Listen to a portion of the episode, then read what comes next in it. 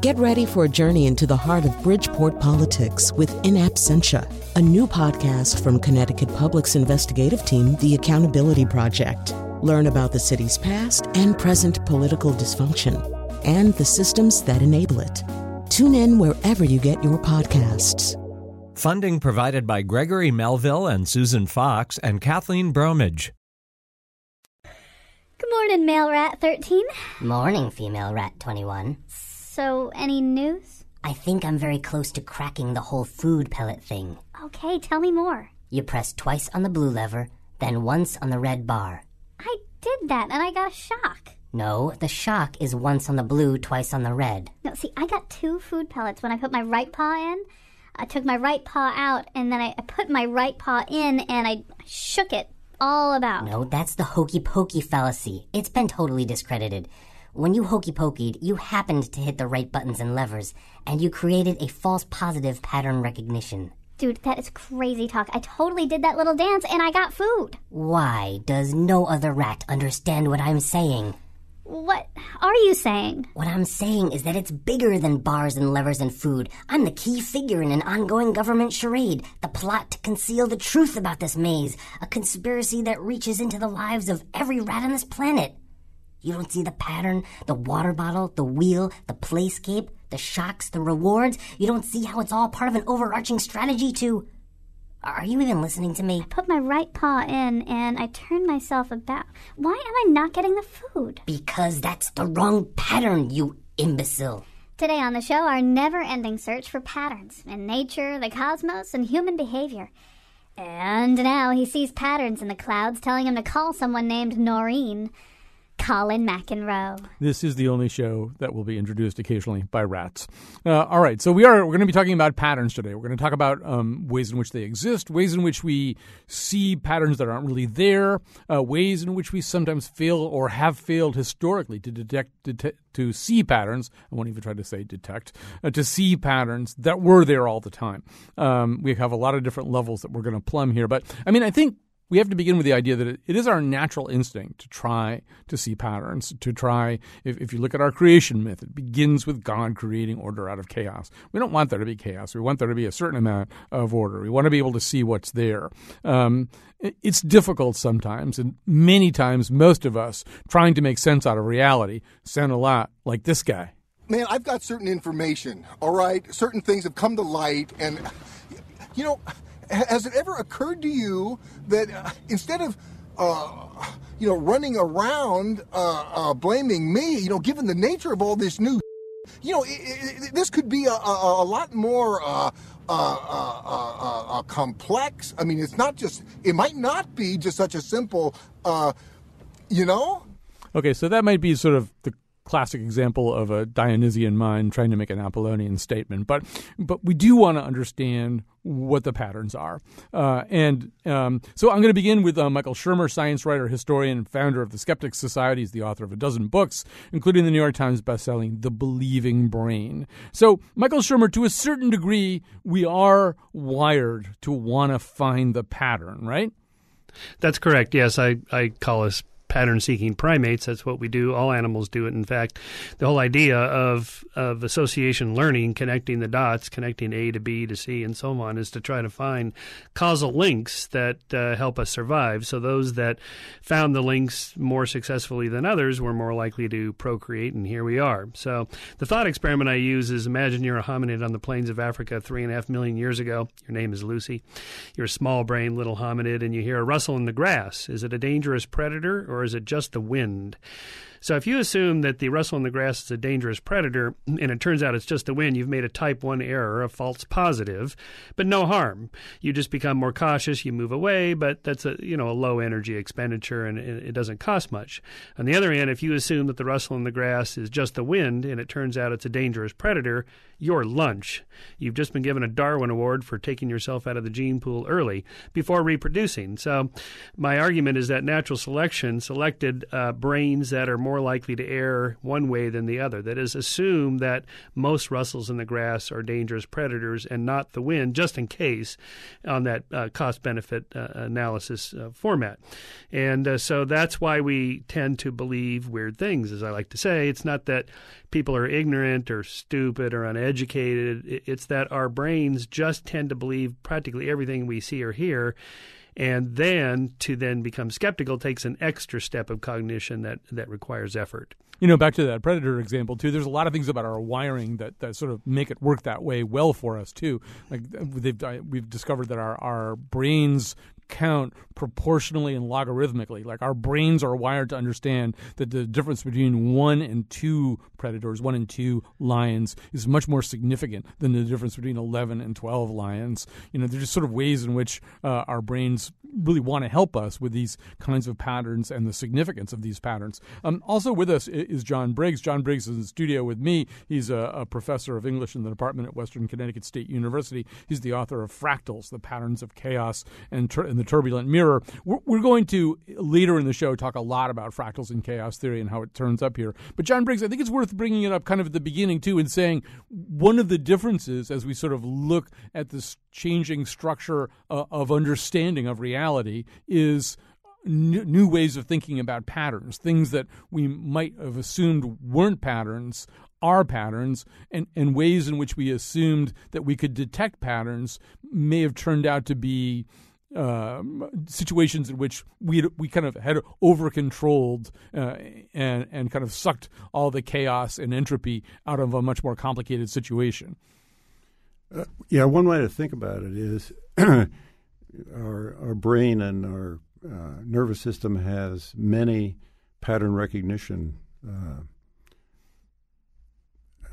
logarithms or algorithms and and feature detectors. Uh, what Michael was talking about earlier, uh, you could also say that uh, those those patterns uh, become stereotypes. So one of the, one of the characteristics of uh, our pattern-seeking uh, brains is that they tend to they have to by nature simplify the world, so that that we can um, detect whether there what's rustling in the bushes or, or is wind or or a lion uh, or something dangerous. So uh, the downside of, of, creating these in memory, um, these patterns in memory, and some of the some of the patterns are formed in the brain through uh, evolution that has actually put them in the brain. There, there's a study back in the 1950s that uh, we have uh, in our cerebral, in our uh, occipital cortex, um, uh, cells that will recognize or, orientation of light.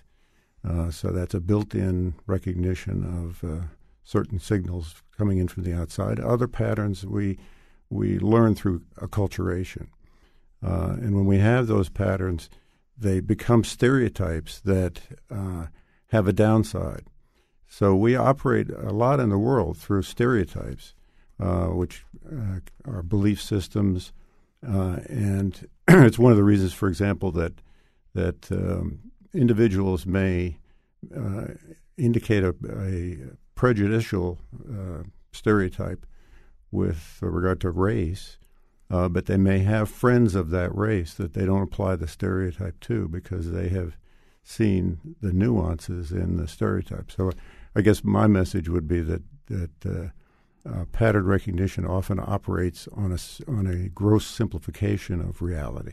Well, and before we uh, we'll we'll come to that in a, a, little bit more in the second and third segments of the show. But um, Michael Shermer, it's not just us. It's not just Homo sapiens, right? I mean, animals can confuse themselves uh, about patterns too. Talk about the pigeons, the B.F. Skinner box pigeons. Yes, well, you open with the uh, the little rats. Yeah. Of course, it's the same thing with uh, with pigeons or any any organism. Anything with a brain is going to make connections between things. That's one of the things neurons do. So the example I use in, in the Believing Brain is my own research in a um, Skinnerian lab, uh, in which we train pigeons to peck at keys and rats to press bars and so on. And they were trying to figure out, just like your your fun example, uh, little rats that, were what the pattern is in order to get a reinforcement. So we know how that works. That dopamine is released in the brain. It feels good. It's nice to get a reinforcement, and so you try to find the pattern. And uh, in in our case, it turns out if you give them n- no particular pattern to find, that is, you just randomly reinforce them uh, their behavior, they will still find a pattern anyway. They will they will you know turn two times to the left and once to the right and touch the wing on the, the you know the the left wall of the cage, and so on. They'll find a pattern, and and that's called superstition. That's called magical thinking. Skinner Skinner discovered that in the fifties it's been it's been replicated many times since. But you don't have to look at pigeons. You can just go to Las Vegas or Atlantic City and see the same process of people sitting there at slot machines trying to figure out the pattern. And of course, uh, you know the slot machine owners know this, and they reward them just enough to keep them sitting there, but not so much that they can actually win in the long run. You will lose, and uh, and so that's you know that process of magical thinking, pattern pattern seeking behavior that leads to superstitions. That is why people believe all these sorts of things, conspiracy theories, and and even uh, you know many religious beliefs. Um, like in, in, my analogy of the hominid on the plains of Africa, you hear the rustle on the grass. What's the difference between um, uh, you know uh, uh, the wind and a dangerous predator? The, the the wind is an inanimate force. A dangerous predator is an agent. So we call this I call this agenticity, the, the tendency to find hidden agents uh, operating everywhere, and that's the basis of animism and spiritualism and and polytheism and monotheism. The idea that there's angels and gods and demons and secret conspiracies and cabals operating behind the scenes, pulling the strings, making things happen in our world. We find those forces everywhere, and and the reason we assume agency out there is because uh, the assumption of the intention of a predator, his intention is to eat me, and that's bad, is also good for evolutionary purposes. We're more likely to survive if we make those certain assumptions, and it doesn't cost that much to make that assumption. So it's a it's a it's a good error to make in an evolutionary environment. Not so good now, but it doesn't take you out of the gene pool, so we still have that wired into our brains. Yeah. So um, there's so much to respond to there. So yeah, you're describing kind of a Pascal's wager, right? I mean, the price uh, of being wrong about the predator uh, being there is low compared to the price of being wrong to not the predator's there. And it's sort of interesting as we talk about patterns too, because there's there's two ways in which patterns work. One of them is recognizing a pattern and then thinking you know what comes next, and the other is recognizing when a pattern has been disrupted. With the predator, it's really the latter. You know what the wind in the grass sounds like. If you hear something different, if you, the hominid, hear something different, you're really what you're really sort of saying is this isn't the pattern that I'm used to. Something's wrong here, right? That's right. So it stands out. So we notice things that are emotionally salient, unusual. This is why we pay close attention to things like shark attacks and terrorist attacks, and and it worries us. We we fear the wrong things, as psychologists like to say. Uh, you know, we don't think about you know overeating, diabetes, heart disease, cancer. We worry about the terrorist attack or the shark attack, even though that's a very low probability of causing us any harm. I mean, the number one cause of injury and death for people over 65 is falling.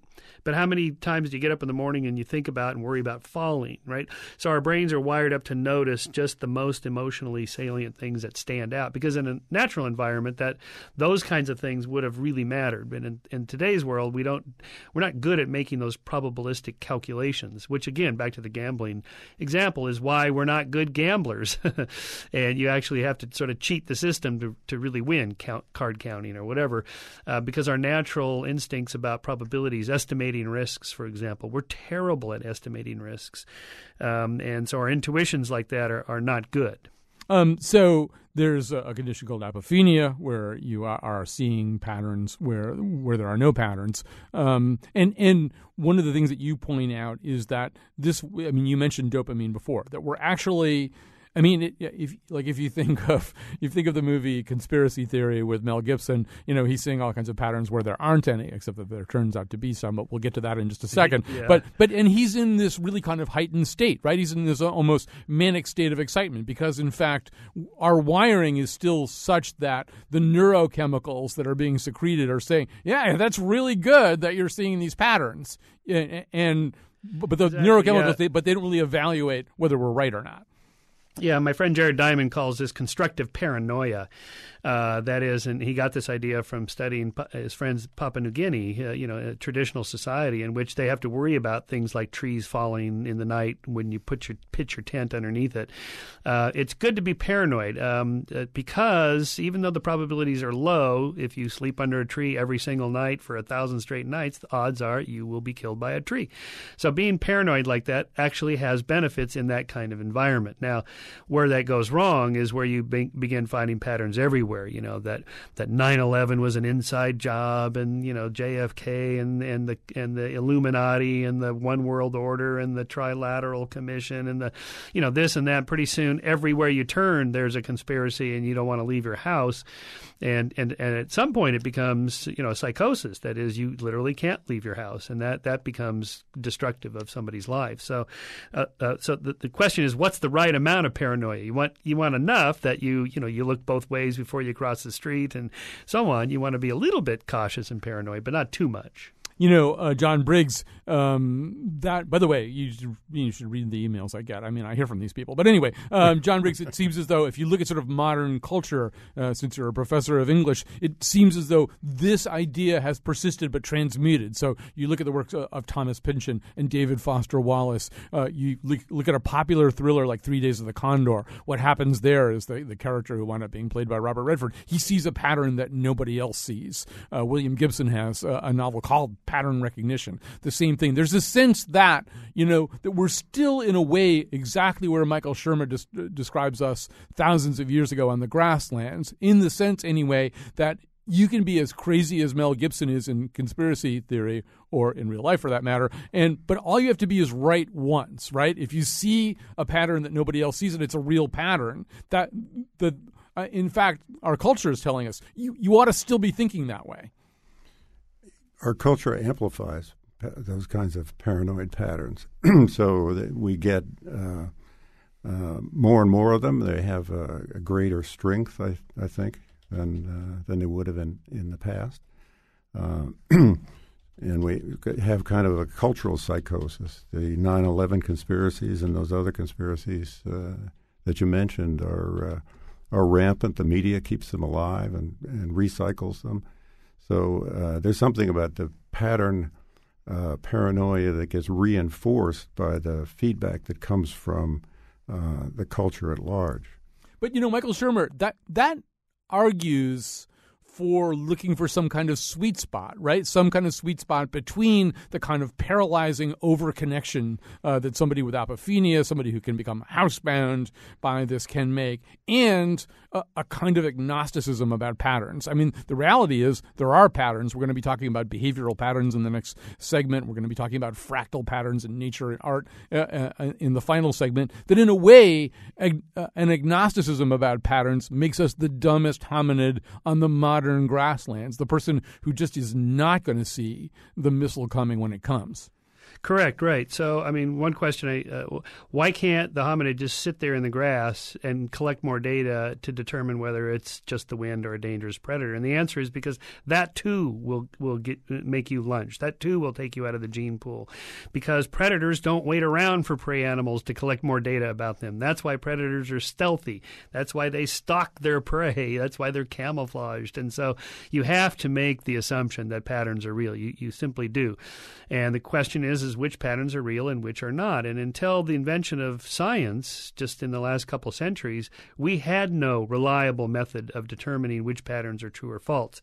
And but that's what science is all about. I mean, is global warming real or isn't it? Well, in principle, we can answer that question by looking at the patterns in the tree rings, the patterns in the ice core, the patterns in weather data, and so forth, and and then you know just run these models and see which ones are correct. And all of science is about pattern recognition the determination of which patterns are real and, and which aren't. Is the economy doing this or that? That's a pattern.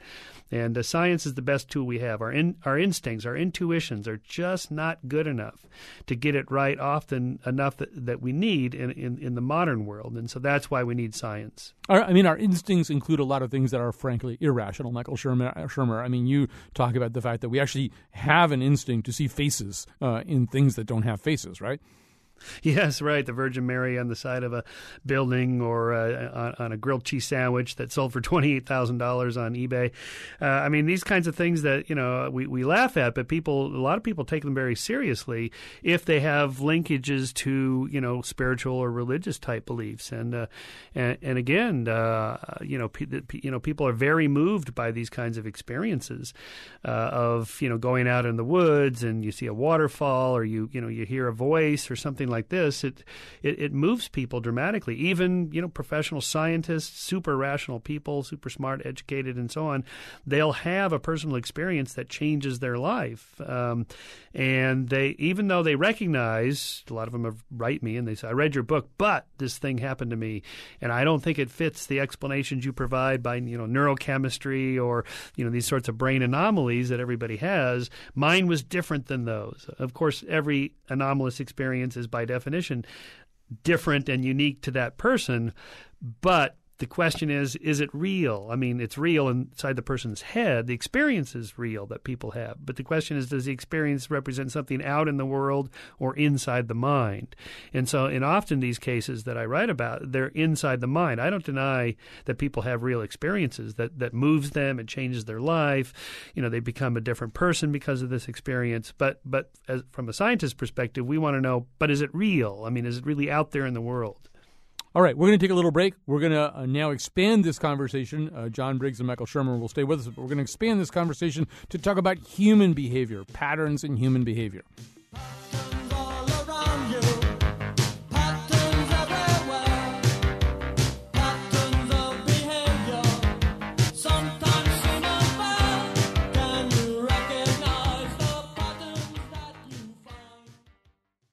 All right, uh, we're back. And joining us also now, uh, John Briggs and Michael Shermer still with us. Dr. John Amoroso, uh, a clinical psychologist and mental health instructor at Atlantic University in Virginia. He's the author of Awakening Past Lives. We're going to be talking uh, a bit now about how to apply that kind of pattern seeking and pattern recognizing behavior uh, to, to, to, human behavior. Um, and I mean, there's sort of a long history of this, and, and now with the advent of chaos theory, um, there are new iterations of this.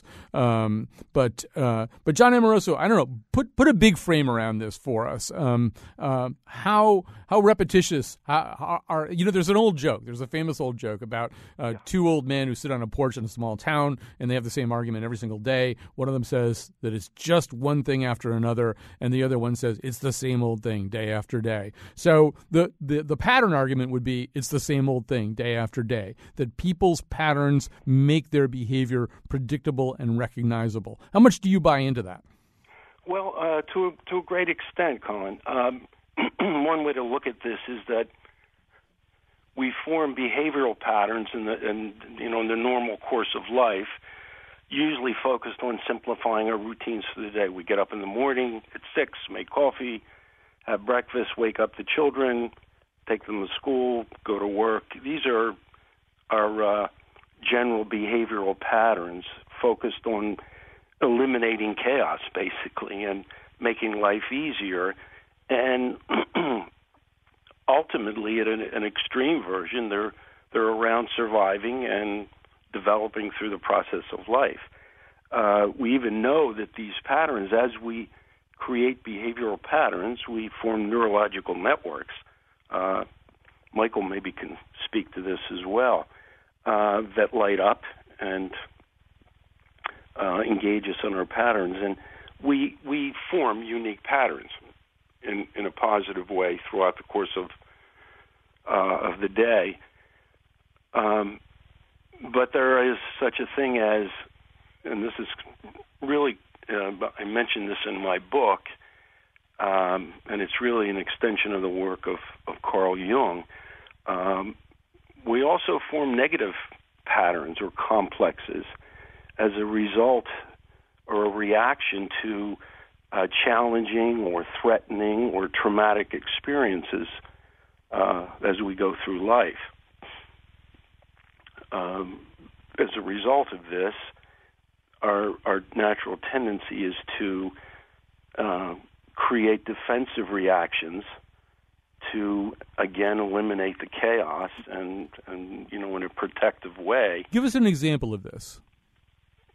Well, a, a good example is, is probably Ben, who um, who's in my book, who uh, grew up in a you know a pretty traumatic childhood. He he was the youngest of uh, siblings that were ten years older than him, so he felt abandoned or neglected. His father was an alcoholic, and uh, at the age of 12, his mother was diagnosed with, with cancer, and within a year and a half, she died. So Ben basically is forming a an abandonment complex, uh, and and with that are certain reactive behaviors, basically that that helped to form basically Ben's personality. So consequently, Ben grows into adulthood and has um, engages in relationships. And when I saw him, started to see him in therapy, he was engaged and coming in and saying, you know, my my fiance, I feel like is is going to abandon me. Well, he was projecting that on her. He was hypersensitive to the to the idea of being abandoned, and in prior relationships, he did attract people that that did abandon him, neglect him, or cheat on him.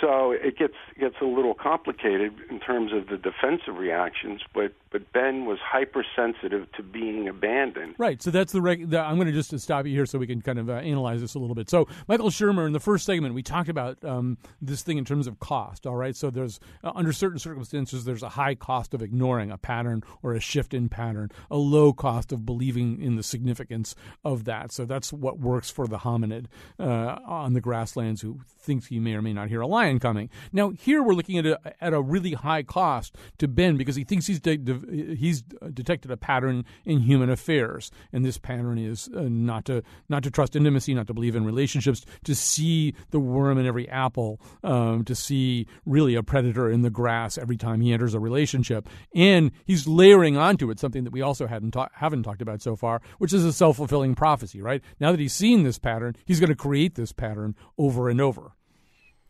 Right. So, um, well, the fact is, um, no relationship is guaranteed. Uh, there is always the possibility your significant other or spouse uh, could cheat on you.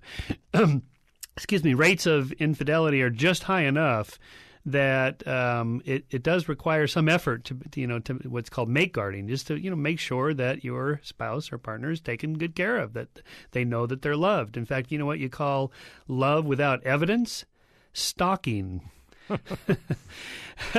this is Tim Minchin's little joke, uh, but uh, there's a lot behind that. Uh, I mean, if you are giving love to somebody who doesn't give it back, that is stalking, uh, and and and and you do look for signs of affection from your spouse, your partner, your significant other, because if if if signs don't come back, you should be a little paranoid. Like, hmm, I wonder if there's a problem. Maybe something's not quite right, and uh, so that you know, there's there's good reas- reasons for that, and, and you know, we know from DNA studies now that somewhere between three and six percent of babies in a maternity ward uh, do not belong to the guy who's standing there.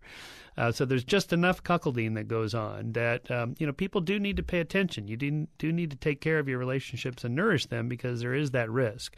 Uh, so again, you know, uh, uh, Ben, you know, this the, the person Ben takes this too far, obviously, um, and you know that there's a balance there. There's always that balance. So, um, John Briggs, I think we think of um, human agency and the uh, sort of the, the human factor, the human element. That's almost synonymous with the introduction of chaos, right? That um, the human factor means, well, yes, you can set up this system that you think is sort of orderly, but once you introduce human beings into it who are un- unpredictable and who have um, all these qualities uh, that are impulse driven and complex, um, your system becomes a lot less predictable. But you know, with the advent of of, of fractal fractal theory, of nonlinear dynamics, of um, uh, of chaos theory. There's there's sort of a thinking that well, no, you know what? We really maybe can look at human behavior as unpredictable it is as it is, but see little pieces of order within a, a kind of a disorderly system. So suddenly you've got people looking at stock market movements and military strategies and outbreaks of war and, and, and the rise of cities. You and I were talking before we went on the air today uh, about the fact that this morning I was on a different kind of show talking about the state budget, and I was sort of saying that um, you know legislators they they look at a hospital tax. And they think, well, you know, if we tax 5% of hospital revenues, and we know that hospital revenues in this state are $1 million, we'll get whatever 5% of $1 million is. I can't do that math right now, but what, that's what we'll get. Whereas economists look at this and say, no, that's a very small system. That's a very small, that's a butterfly flapping its wings. And there's a lot of other things that will happen if you do that, but we can measure those things. Well, measure measure in the collective sense. Uh, the, the, one of the problems is that you you can't uh, you can't measure very well the, what a particular individual is going to do. You may know his uh, some of his habits, but if that individual operates creatively and is being influenced by other in, individuals, uh, the predictability is goes down pretty quickly. Uh, on a on a grand scale, on a collective level, you can you can see patterns, but uh, on the individual level, it's it's harder to detect. And one of the things I think it's important to emphasize is, in the case of Ben, and and as we were talking earlier, um, if the if you're simply relying on the pattern as a stereotype, uh, so that you are responding to it as Ben did. Uh, every time you have a relationship, you uh, you impose that pattern and, and presume that it's going to end up badly because the person will will abandon you. You may even get to the to the point of if the person doesn't abandon you, you uh, you kick them so that they do abandon you. That's called projective identification, I think, John. Uh, so we we uh, we all we have a, one of the problems is we have a, a theory of mind that we're always trying to, um, and it's a good thing. We're trying to figure out. We we know the other person has a mind, and uh, and operates in something like the way that we do, and we're trying to predict what that is. Uh, people like legislators, if they're good legislators, uh, understand that certain patterns uh, are, are creative and they have to they remain flexible. So they look for patterns. Uh, if they don't find them, they uh, push on, and uh, and eventually something uh, emerges out of that uh, chaotic movement, if you if you will, a dynamic movement that takes place. So that if if we want to respond to the world only in terms of uh, stereotypical patterns and rigid patterns, we're in for trouble. Uh, if we're more open, uh, then we may we may be able to move away from the uh, the sound that we heard in the in the bushes, so that we won't get uh, jumped on if it turns out to be a tiger, and look back and see the wind and maybe even appreciate the wind and write a poem about it. All right. So, Michael Shermer, you know, we talk about patterns. Uh, John Amoroso is talking about patterns in, in kind of a negative way. But we also know there's this gigantic industry um, in, in America and elsewhere that, that thrives on the notion that there are detectable patterns which lead to success in life. So, the entire career of, you know, Tony Robbins is, is based on this. And uh, a guy like Stephen Covey, who did the seven habits of highly effective people, we could sell, we could substitute the word patterns for habits here. You do the same things over and over again. You do them the same way. These things are positive uh, things, we are told, and, and, and not in the magical thinking way of Wade Boggs imagining that if he eats chicken every day, he's going to get a hit. Okay, that's a superstition. It doesn't really make any sense. It's just a weird uh, attempt to control reality in the way that you talked about in the first segment. But you know, as many bad patterns as we can see, there there's this huge industry peddling the idea that there are good patterns, and if you get into these good patterns, you're going to be okay. You're going to be great. Uh, how much stock do you put in that? Not much. Most of those um, uh, programs have not been tested empirically. They are anecdotal in nature. They are subject to the confirmation bias uh, and the hindsight bias. Confirmation bias is once you have a hypothesis or idea, you then look for and find confirming evidence to support it, and you ignore the disconfirming evidence. Uh, what about all the successful people that didn't have those habits? You know, Covey didn't study those. He only started off with a, you know a subset, a small set of people that were successful. Looked through to find what characteristics of their personality and their behaviors and their life uh, history uh, made them that way. But of course, what about again? What about the people he didn't study, and what about the people that had different habits that were successful? What about the people that had those habits who failed? Um, it, you know, it's a, it's a little bit a little bit like um, you know Malcolm Gladwell's book uh, Out, Outliers. You know, well the Beatles put in ten thousand hours, the ten thousand hour rule, and so forth. Well, what about all the rock bands that put in twenty thousand hours and they still stink?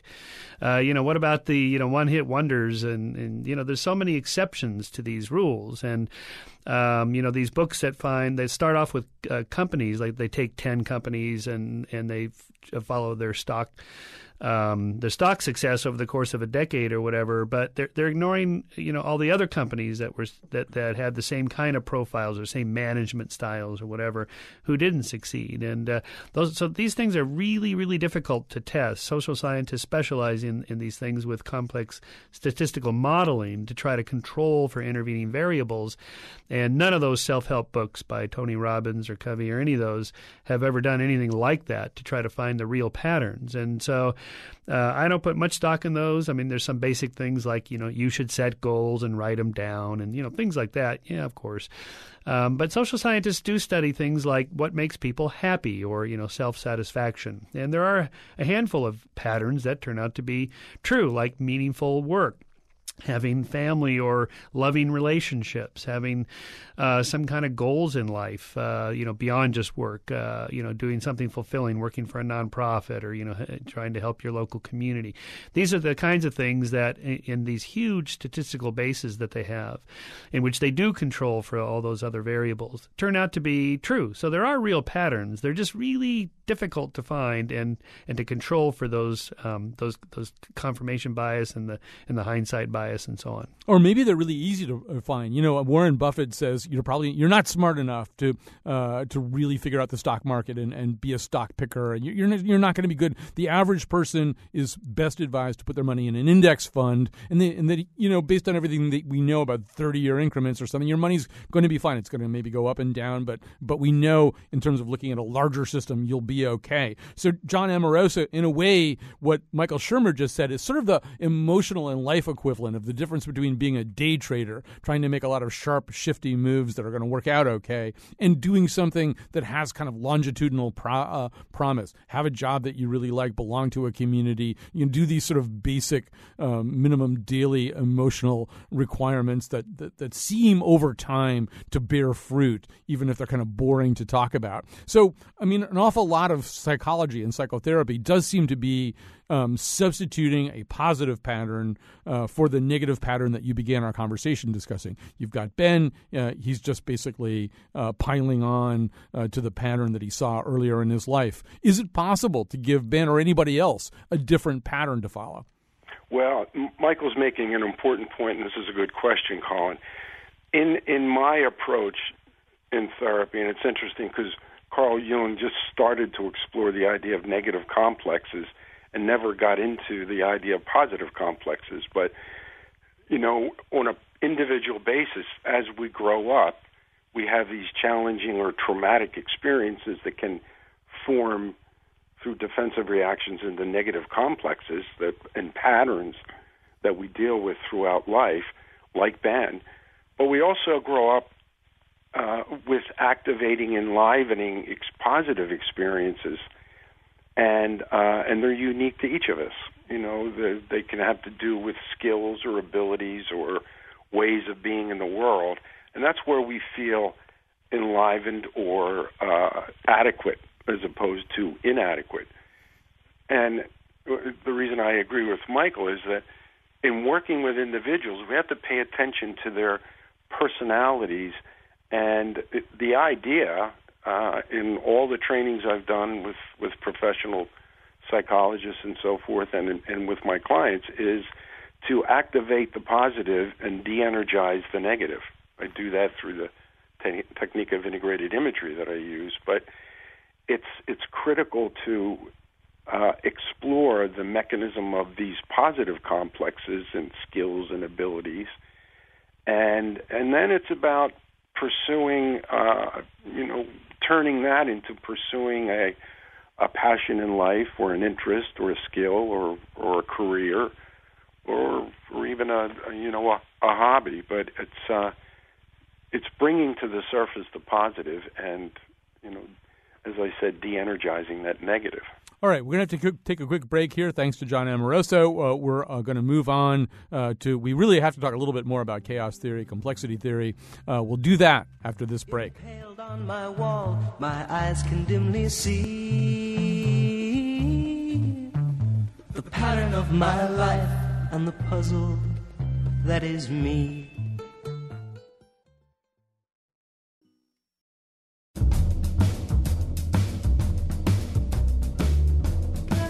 I see how it is now. Using modern statistical analysis, I can prove that every global disaster in the last six years occurred five minutes after someone purchased a Justin Bieber recording. Today's show was produced by Josh Nilaya and me, Chion Wolf. Our interns are Alex Dubin, Hilary St. Germain, and Allison Ehrenreich. Greg Hill appeared in the intro and tweets for us at WNPR Colin, and the part of Bill Curry was played by William Gibson. For show pages, articles, and videos of the Faith Middleton Show staff attempting to record the scream of a melting snowflake, visit our website, wnpr.org slash Colin. On tomorrow's show, our salute to dragons. And now, back to Colin. That's right. We're living in an age of dragons these days, from the Hobbit movies to uh, Game of Thrones to How to Train Your uh, Dragon. We'll talk about what these archetypes mean. They don't always mean the same thing, too. Anyway, uh, that's tomorrow. Right now, we're talking about patterns, and um, uh, I want to sort of move into the area uh, of chaos theory because uh, you know we moved. We've been talking right now to John Briggs and Michael Shermer. Michael Shermer, science writer, historian, and founder of the Skeptic Society, is the author of a dozen books, including the New York Times best selling The Believing Brain. Uh, John Briggs is in studio with me. He's a professor in the English department at Western Connecticut State University, the author of Fractals, The Patterns of Chaos, and The Turbulent Mirror. Um, so, um, there isn't really time to talk about the entire structure of knowledge. But John Briggs, we, we moved from a time of kind of Cartesian and Newtonian relative certainties into this much more chaotic view of the universe in which we realize that that controlled experiments, you write this in one of your uh, books, uh, the controlled experiments are kind of in almost a joke in a way, in the sense that life and nature are rarely controlled. There's a lot of entropy, there's a lot of variation in input. Um, but one of the things that chaos theory seemed to discover is that within that disorder, there were these windows of order, right? That that um, even even given how much entropy there is, uh, how much disorder, how much every system tends to deteriorate, um, there were ways in which you could find these pockets of order that looked almost Newtonian. By the way, uh, dragons are uh, one of the ancient symbols for chaos. There you go. so All of our shows are connected. There you go. Uh, let me clarify a little bit, as I was saying to you earlier. Uh, we have uh, at least three kinds of chaos. One is what people usually consider to be their life. Um, and secondly, we have the randomized chaos that's referred to as entropy. Uh, which is an ultimately low energy uh, situation. Uh, and then we have far from equ- what's called a far from equilibrium state uh, of high energy, uh, in which it becomes difficult, if not probably impossible, to predict in detail what the system is going to do. and that's a chaotic system, and it's sometimes considered a boundary area because a boundary between order and total random uh, activity. Uh, because of the high energy, it will sometimes give birth to forms, to, to regular ordered forms. So I was just in um, southern Utah uh, hiking in canyon country, which is um, formed by chaos, is full of what are called fractals. Fractals are uh, the marks and signs of, of chaotic activity. Uh, so, one of the things to keep in mind is that when we're talking about chaos, we're talking about very complex systems. They're dynamical systems uh, in which one thing is affecting another through positive feedback loops, which uh, sort of spin out of control, and negative sp- feedback loops, which are more regulatory. Um, the weather is usually a, a the the example that's given and, is most familiar to people. If uh, you think about weather forecasting and how difficult that is, you see the the forecaster using many many extremely complicated models to try to predict where the hurricane is going to go. Um, the weather is a classic dynamical system. It has uh, many, many moving parts. Uh, in fact, in some sense, it's uh one is sort of misspeaking uh, even to refer to it as parts. You got wind speed, you got temperature, you got pressure. All those things are changing constantly. And one of the things that was discovered, uh, the main thing that was discovered back in the 1960s was that when you have a weather system, the assumption had been that um, the more data points you had, the more weather stations you had, the better your information uh, about what was going on at the present, the better would be your long term forecasting prediction. And it was discovered, in fact, that wasn't the case. That um, you you can get better better weather prediction over a short haul, but uh, the system is so dynamic and, and so uh, volatile that a butterfly flapping its wings in Brazil can change the weather in New York, as the adage uh, goes. You know, Michael Shermer, as we look at these things, that we li- we look at iterative fractals, where it, it, seems as though from a pretty random process, um, uh, you see these uh, repetitions of patterns. Where, in fact, within a larger structure, there's a um, a pattern of smaller structures that look like the larger structure, and maybe even a pattern of smaller than that structures that look like the second largest structure. Um, you uh, people experiment with things like Sierpinski triangles, where the random roll of a dice begins to create that same that same kind of fractal pattern. And so, in the way that we talked about at the beginning of the show, there is a tendency to say, wow, you know, if in fact, when we try to make something random, it seems to revert towards order then uh, you know maybe that's an argument for intelligent design. Maybe there's some master force in the universe that's making this these uncanny um, shapes and patterns emerge again and again. You, as a skeptic, obviously have to find some way of unhorsing that idea. Indeed. Well, one of the things our brains are not good at is detecting randomness because randomness doesn't really look random to our brain. So if you uh, show subjects, uh, for example, a series of heads and tails of a coin flip model for you know several hundred flips, uh, it doesn't look random because what you see is you know heads, tails, heads, heads, heads, tails, tails, tails, tails, tails, tails, tails, heads, heads, heads, tails. You know, there's long streaks, and this is one of the mistakes gamblers make. They they think, well, what are the chances of my losing you know seven times in a row if I place a bet on red or black at the roulette table? Actually, the are pretty good. You're going to lose your money because uh, it doesn't go heads, tails, heads, tails, red, black, red, black, like we think intuitively. And in fact, if you ask subjects to write down what they think would be a random series of uh, uh coin flips, they will write something like heads, tails, heads, tails, heads, tails. It doesn't look like that. So it's very hard for us to detect real randomness in nature because randomness is clumpy. And it's that clumpiness that actually ends up leading to structure, whether it's gravitational clumpiness of atoms forming a, a solar system through a, a condensing cloud of interstellar gas, or weather systems described earlier, and so on.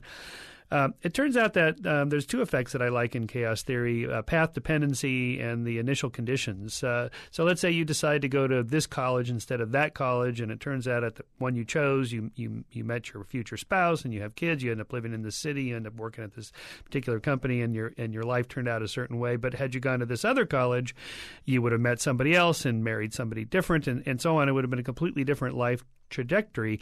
But either one, uh, when you're done, when you look back, you write your memoirs or whatever, you it, it, feels like it was inevitable. Like, boy, I made the right choice. Had I not made that choice, then I wouldn't have met this person. I wouldn't have got that job. This would have never happened to me. But that's going to be the case no matter which decision you make.